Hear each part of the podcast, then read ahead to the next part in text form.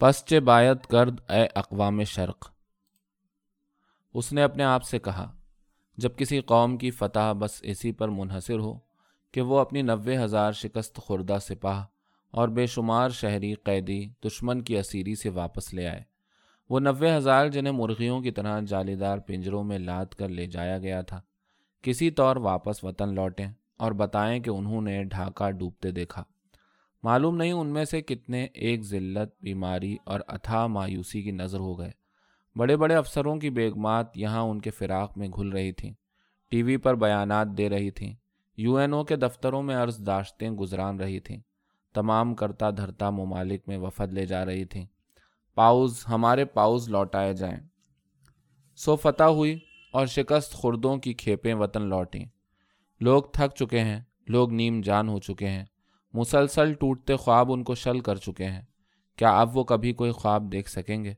خواب تو جیسے زندگی کے نصاب سے خارج ہو چکے ہیں۔ ہر طرف مصنوعی فارغ البالی، دولت کی چکا چوند نے حواس پریشان کر رکھے ہیں۔ ہر شخص اپنے ہوائی قلعے میں محصور ہے۔ کون کہتا ہے یہ ملک مقروض ہے، غریب ہے، لاہور کی سڑکوں پر لمبی لمبی لش لش کرتی کاروں کا تانتا نہیں ٹوٹتا۔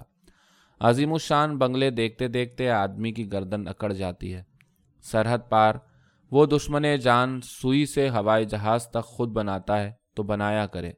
تمہارے ہاں کوئی ہیوی انڈسٹری نہیں ہے۔ ہاں لوگ سالم بکرے ضرور فریز کرتے ہیں اور چرغے اور رانے مسلم کھاتے ہیں۔ کیا مہمان نوازی ہوتی ہے تمہارے ہاں؟ اسے اپنی گردن پر منو بوجھ اترتا محسوس ہو رہا تھا۔ کیا ہم کبھی سر اٹھا کے زندہ رہیں گے؟ چھوڑو سب باتیں۔ اس میں کچھ شک نہیں کہ تم ایک خوبصورت قوم ہو۔ کیا قد کاٹ؟ کیسے نئے نقش؟ کہیں کوئی کم صورت بندہ نظر ہی نہیں آتا۔ ہاں جیسے سوکھے دھانوں پانی پڑ جائے۔ ہاں دیکھو ہم کتنی خوبصورت قوم ہیں۔ ہر شخص کتنا جامع زیب۔ یہ ہمارا عوامی لباس، شلوار، قمیض، جیکٹ۔ پھر سرحدی کلے، بلوچی پلو چھوڑتی پگ، گھیردار کرتے۔ کتنی وجاہت ہے ہر طرف۔ کیا نرالی چھب۔ وہ اپنی جذباتیت سے ہرگز چھٹکارا نہ پا سکی تھی۔ سو انفرادی اور اجتماعی دونوں سطحوں پر راوی پسپائی لکھتا ہے۔ لکھا کرے سب سے بڑی حقیقت ہر صورت میں زندگی کا تسلسل ہے۔ زندگی کو چلتے رہنا ہے، صرف زندہ رہنا، سانس لینا، سانس کی اپنی ایک لذت ہے، ہونے کی اپنی سرشاری ہے۔ اگر آدمی کچھ بھی نہ کرے، کچھ بھی نہ سوچے، بس کدو کی طرح پڑا اگتا رہے، وہ بھی ایک موجود ہوتا ہے اور اس سے بڑی تمانیت اور کوئی نہیں۔ سارتر کی کہانی دیوار میں یہ ہونے نہ ہونے کا تلوار سے باریک تر فرق اور آدمیت کا تمام وقار اور عزت نفس کا سراب سب صرف ایک ہونے کے سامنے ہوا ہو جاتے ہیں۔ تو ہم صرف اس وجود کے لیے سرگردہ ہیں، جبکہ در حقیقت ہم عدم تک کا سفر طے کر رہے ہیں۔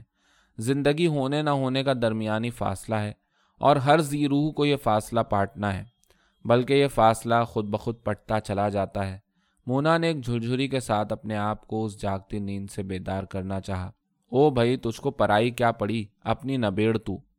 لڑکی، تو قوم کے غم میں دبلی ہو رہی ہے اور ابا میاں خام خواہ خوش۔ اب تو پاکستان کے سارے مسائل حل ہو جائیں گے۔ مونا بھی لکھارن ہو گئیں۔ میاں کو کہانی گوشت کھلائیں گی۔ جب ابا ذرا دور ہوتے تو خالہ کا جاری ہونا کون روک سکتا تھا؟ ہر چھ ستمبر کو یوم دفاع منایا جانے لگا تھا۔ رفتہ رفتہ فخر و مباحات کے وہ تمام مار کے داستانوں میں ڈھل گئے۔ چھ ستمبر کے ساتھ ساتھ تمہیں اکیس دسمبر بھی تو منانا چاہیے، افروز نے کہا تھا۔ مگر اپنی تاریخ سے سبق سیکھنا ہمارے ضمیر میں نہیں۔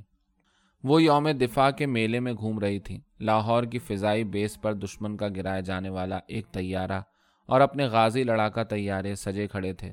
شدید دھوپ اور گرمی میں آنکھیں چندھیائے جا رہی تھیں۔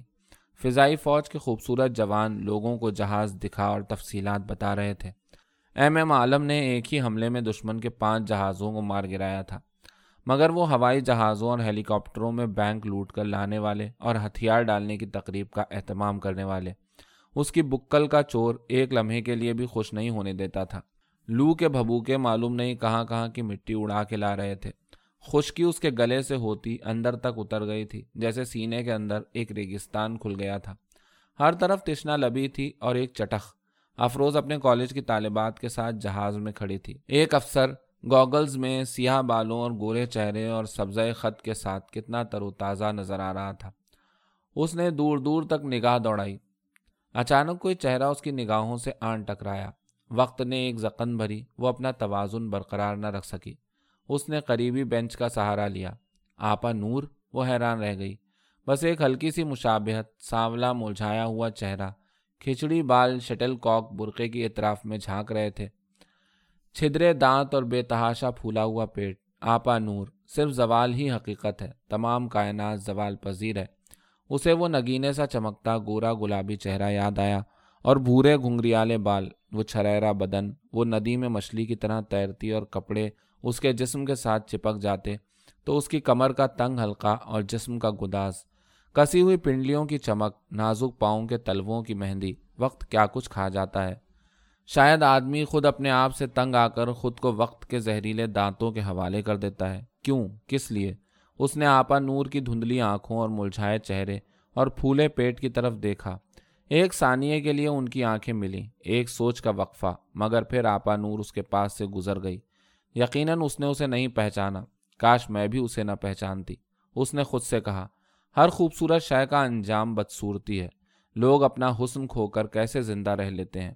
شاید سب سے بڑی حقیقت ہر صورت میں زندگی کا تسلسل ہے۔ اس کا ہر قیمت پر چلتے رہنا ہے۔ یہی قدرت کا منصوبہ ہے۔ سانس لینا، سانس کی اپنی ایک لذت ہے۔ ہونے کی اپنی سرشاری اور ہر کوئی اس کا اسیر کیا اپنی بہترین صورت میں وجود کو منجمد کر لینے۔ اسی ایک لمحے میں رک جانے اور محفوظ ہو جانے کا کوئی طریقہ نہیں۔ ہاں یاد، صرف یاد ہمیں لازوال کر سکتی ہے۔ جب تک ہمارے ذہن میں ہماری اپنی تر و تازہ شبی ہے اور وہ لوگ موجود ہیں جنہوں نے ہمیں ہمارے بہترین لمحوں میں دیکھا اور جن کے ذہنوں نے ہمیں محفوظ کیا کیونکہ وہ ہم سے محبت کرتے تھے۔ ہمیں بیش قیمت سمجھتے تھے کہ ہم ان کے لیے کسی نہ کسی طرح باعث راحت تھے۔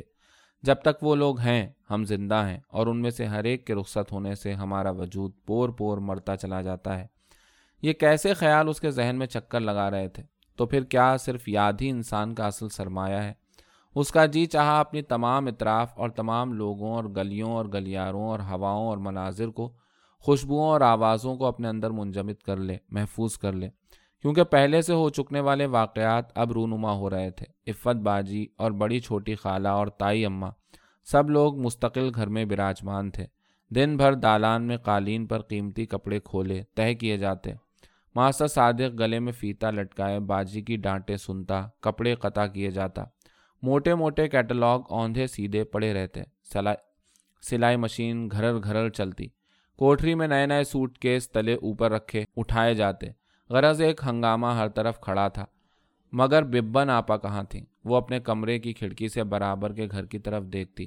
وہ بالشتوں سے کپڑا ماپ کر غراروں کی گوٹیں تیار کرنے والی۔ وہ گھر مدت سے بند پڑا تھا۔ سب کراچی منتقل ہو چکے تھے۔ دیوار میں لگی کھڑکی بند تھی۔ کسی نے اس کی کنڈی میں چھوٹی سی تالی لٹکا دی تھی۔ آندھی طوفان میں خوامخواہ کھڑکی کے پٹ بچتے ہیں اور آندھیاں تو تب بہت آنے لگی تھیں۔ اور خالی گھروں کی کھڑکیاں دروازے بچتے تو پوری فضا لرس جاتی۔ واقعات نے جو واقعات اور مناظر کا تومار پھیلایا تھا، سمٹ رہا تھا، ایک ایکٹ ختم ہو رہا تھا۔ اپنے تمام سین اور مکالموں اور غلطیوں اور غلط بیانیوں کے ساتھ، آئندہ یہ غلطیاں نہ ہوں گی۔ شاید سب کرداروں نے فیصلہ کیا تھا، مگر کسی کو بھی غلط صحیح کا اندازہ نہ تھا۔ اس نے پلٹ کر دیکھنا چاہا، مگر پیچھے تو ایک خالی دھندلا میدان پڑا تھا۔ پانچ بیگم روڈ میں اجنبی چہرے جھانک رہے تھے۔ زیدی خاندان بیرون ملک آباد ہو چکا تھا۔ صغیر چچا معلوم نہیں کہاں تھے تھے بھی یا نہیں، اور خاتون اپی اور باجی اماں۔ شاید ویران راتوں میں سب بھوت بن کے بغیر پاسپورٹ ویزا کے یہاں محفل جماتے ہوں۔ کون کسے حاصل کرنا چاہتا تھا؟ کتنی بے معنی کاوش، صرف لا حاصلگی حقیقت ہے۔ رائے گانی کا سمندر چاروں سمت بچھ رہا ہے۔ ذرا دیکھو تو تائی اماں کا سر روئی کے گالے کا سر سفید اور مامی کشور اور موسی فاطمہ اور پھپھو زینب، یہ سب سفید سروں کی منڈلی۔ جب رات بہت ہو جاتی ہے اور وہ سب لڑکے لڑکیاں گا گا کے اور لڈی جھومر ڈال ڈال کے تھک ہار کے سو جاتے ہیں، تو یہ سفید منڈلی کونے میں رکھی ڈھولک اٹھاتی ہے۔ رنگین دوپٹوں میں گوٹا کناری ٹانکتے ہوئے سہاگ گیت الاپتی ہے۔ مگر سب ہجر و فراق کے گیت، سب چھوڑنے، چھٹ جانے ودا ہونے کے نغمے۔ چھوڑو چھوڑو اماں مرا آنچرا، ہمرے بابل نے ہارے ہیں بول۔ زندگی ہرے بولوں کی طویل داستان ہے۔ مگر پھپھو زینب ہر بار سوئی میں بے تحاشا لمبا تاگا پروتی ہیں۔ ٹانکا بھرتے بھرتے بار بار گرا لگتی ہے اور انہیں تاگا توڑنا پڑتا ہے۔ مگر اگلی بار وہ پھر اتنا ہی لمبا تاگا پروتی ہیں اور مامی کشور کو کوہنی مار کے اپنے ساتھ آواز ملانے کو کہتی ہیں۔ ڈولی گاؤ ڈولی، میری ڈولی نو لگنے ہیرے نی ماں، میرا کاج سوارن ویرے نی ماں۔ اینا ویریاں تو میں گھولی نی ماں جنا آپ کھڈایا جھولی نی ماں۔ مگر یہ کیا؟ یہ جن کے اماں بابا بھائیوں کو مٹی میں ملے، مٹی ہوئے مدتیں گزر گئیں، جو خود بھی بھر بھری مٹی کی طرح بکھرنے کو تیار بیٹھی ہیں۔ ان کی آنکھوں سے آنسو۔ یہ مسلسل جھڑی یہ برہا کا پہم دکھ۔ چار کہار میری ڈولیاں اٹھاوت ہیں۔ مرا اپنا پرایا، چھوٹو ہی جائے بابل، مرا نیہل چھوٹو ہی جائے۔ میری ماں کو بس ایک ہی گیت آتا تھا کمکا لمیاں دھیاں کیوں جمیاں نیمائے ہجر و فراق عورت کی احساس ہے، ابٹن کی خوشبو اتر خس کے ساتھ مل کر جھونکا جھونکا پھیل رہی ہے۔ ابا کمرے میں آئے تو اسی خوشبو کا جھونکا بھی ساتھ آیا، یہ اماں کی محبوب خوشبو، وہ موڑے پر بیٹھ گئے۔ اپنی کتابیں حفاظت سے پیک کر جانا بیٹا، انہوں نے کمرے میں چاروں سمت نظر دوڑائی۔ کتنی دور سے آ رہی تھی ان کی آواز، میرے کمرے کی بڑی الماری میں بہت جگہ ہے پھر لے جانا آ کے اپنے سارے مسودے، تراشے ابھی ادھر ہی رکھو۔ ایک ذرا سا وقفہ، میں بہت گھومتا رہا ہوں آج، تمہارے لیے کچھ خاص تحفہ۔ یہ دیکھو، انہوں نے سفید اور گولڈن ڈبہ آگے بڑھایا۔ اس نے لرستے ہاتھوں کے ساتھ ڈھکنا اٹھایا، قلم دان۔ سنگ مرمر پر تلائی نقش و نگار کا قلم دان۔ ایک طرف شیفرز کا سیاہ قلم، لمبے گولڈن پر نما ڈھکنے کے ساتھ، برابر میں پھول سجانے کے لیے چھوٹا سا چوکور خانہ۔ تمہارے لیے اس سے بہتر تحفہ میری سمجھ میں نہیں آیا۔ وہ فوراً اٹھ گئے، جانے کے لیے مڑے، پھر رکے۔ ہاں یہ حسن کون ہے؟ حسن؟ اس کا دل بالکل ہی رک گیا۔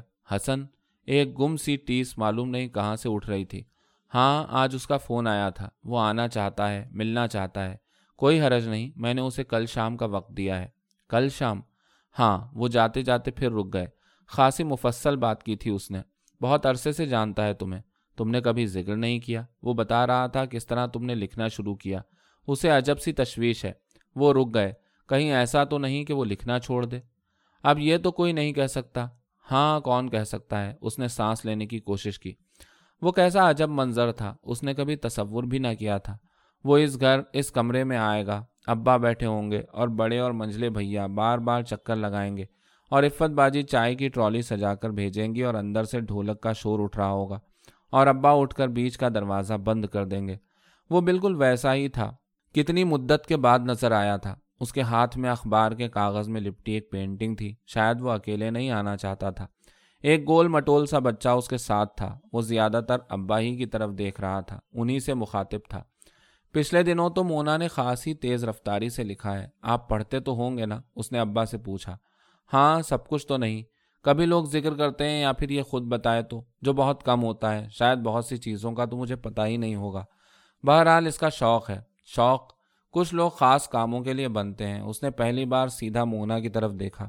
اس کے چہرے پر رنج اور غصہ دونوں کی جھلک تھی، لیکن عملی زندگی بہت پیچیدہ ہوتی ہے اور اس کے لیے خاصی جد و جہد کرنی پڑتی ہے۔ کسی ایک کی قیمت پر دوسری شے کو حاصل کرنا بڑا الجھا ہوا مسئلہ ہے۔ ہاں اگر دونوں ساتھ ساتھ چل سکیں تو جو ممکن نہیں۔ خیر یہ تو نہیں کہا جا سکتا۔ چھوڑیں حسن صاحب، آپ چائے پئیں۔ بڑے بھیا نے چائے کی پیالی آگے بڑھائی۔ اس نے خاموشی سے تھام لی اور سنی انسنی کر کے اس سے مخاطب ہوا۔ مجھے ہمیشہ تمہاری تحریروں کی تلاش رہے گی۔ اس کے لفظ کہیں اندر ہی اندر گداز ہو رہے تھے۔ ایک بے آرام سی خاموشی پھیل گئی۔ پھر اس نے وہ پیکٹ اس کی طرف بڑھاتے ہوئے کہا، دیکھو، اس وقت مونا کو اپنے ہاتھوں کی لرزش سے زیادہ خوفناک کوئی شے محسوس نہ ہو رہی تھی۔ بمشکل کاغذ اتار کے اس نے دیکھا۔ ایک لینڈسکیپ درختوں اور دیہاتی گھروں اور پس منظر میں دھندلے پہاڑوں کا۔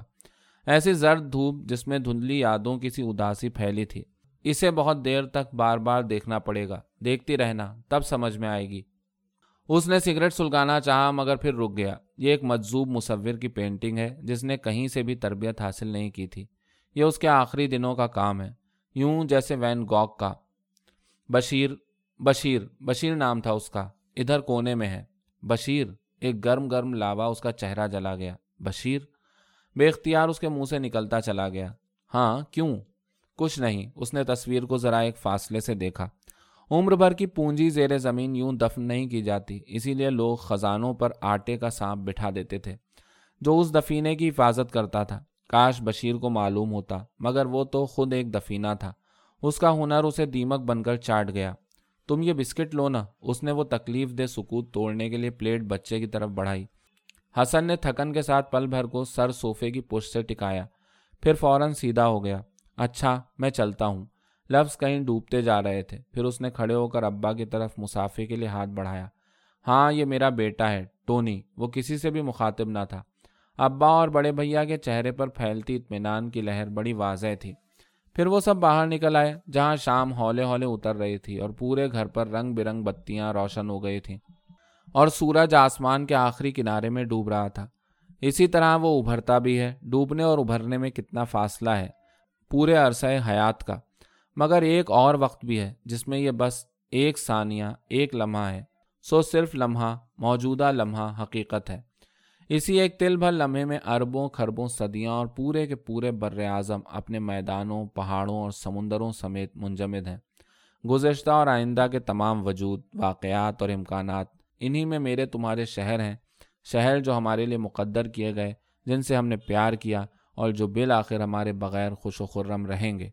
یک لخت ایک بھٹکا ہوا پرندہ عین اس کے سر پر سے گزر گیا۔ سرخ ہوتے آسمان کے پس منظر میں وہ کتنا تنہا نظر آ رہا تھا۔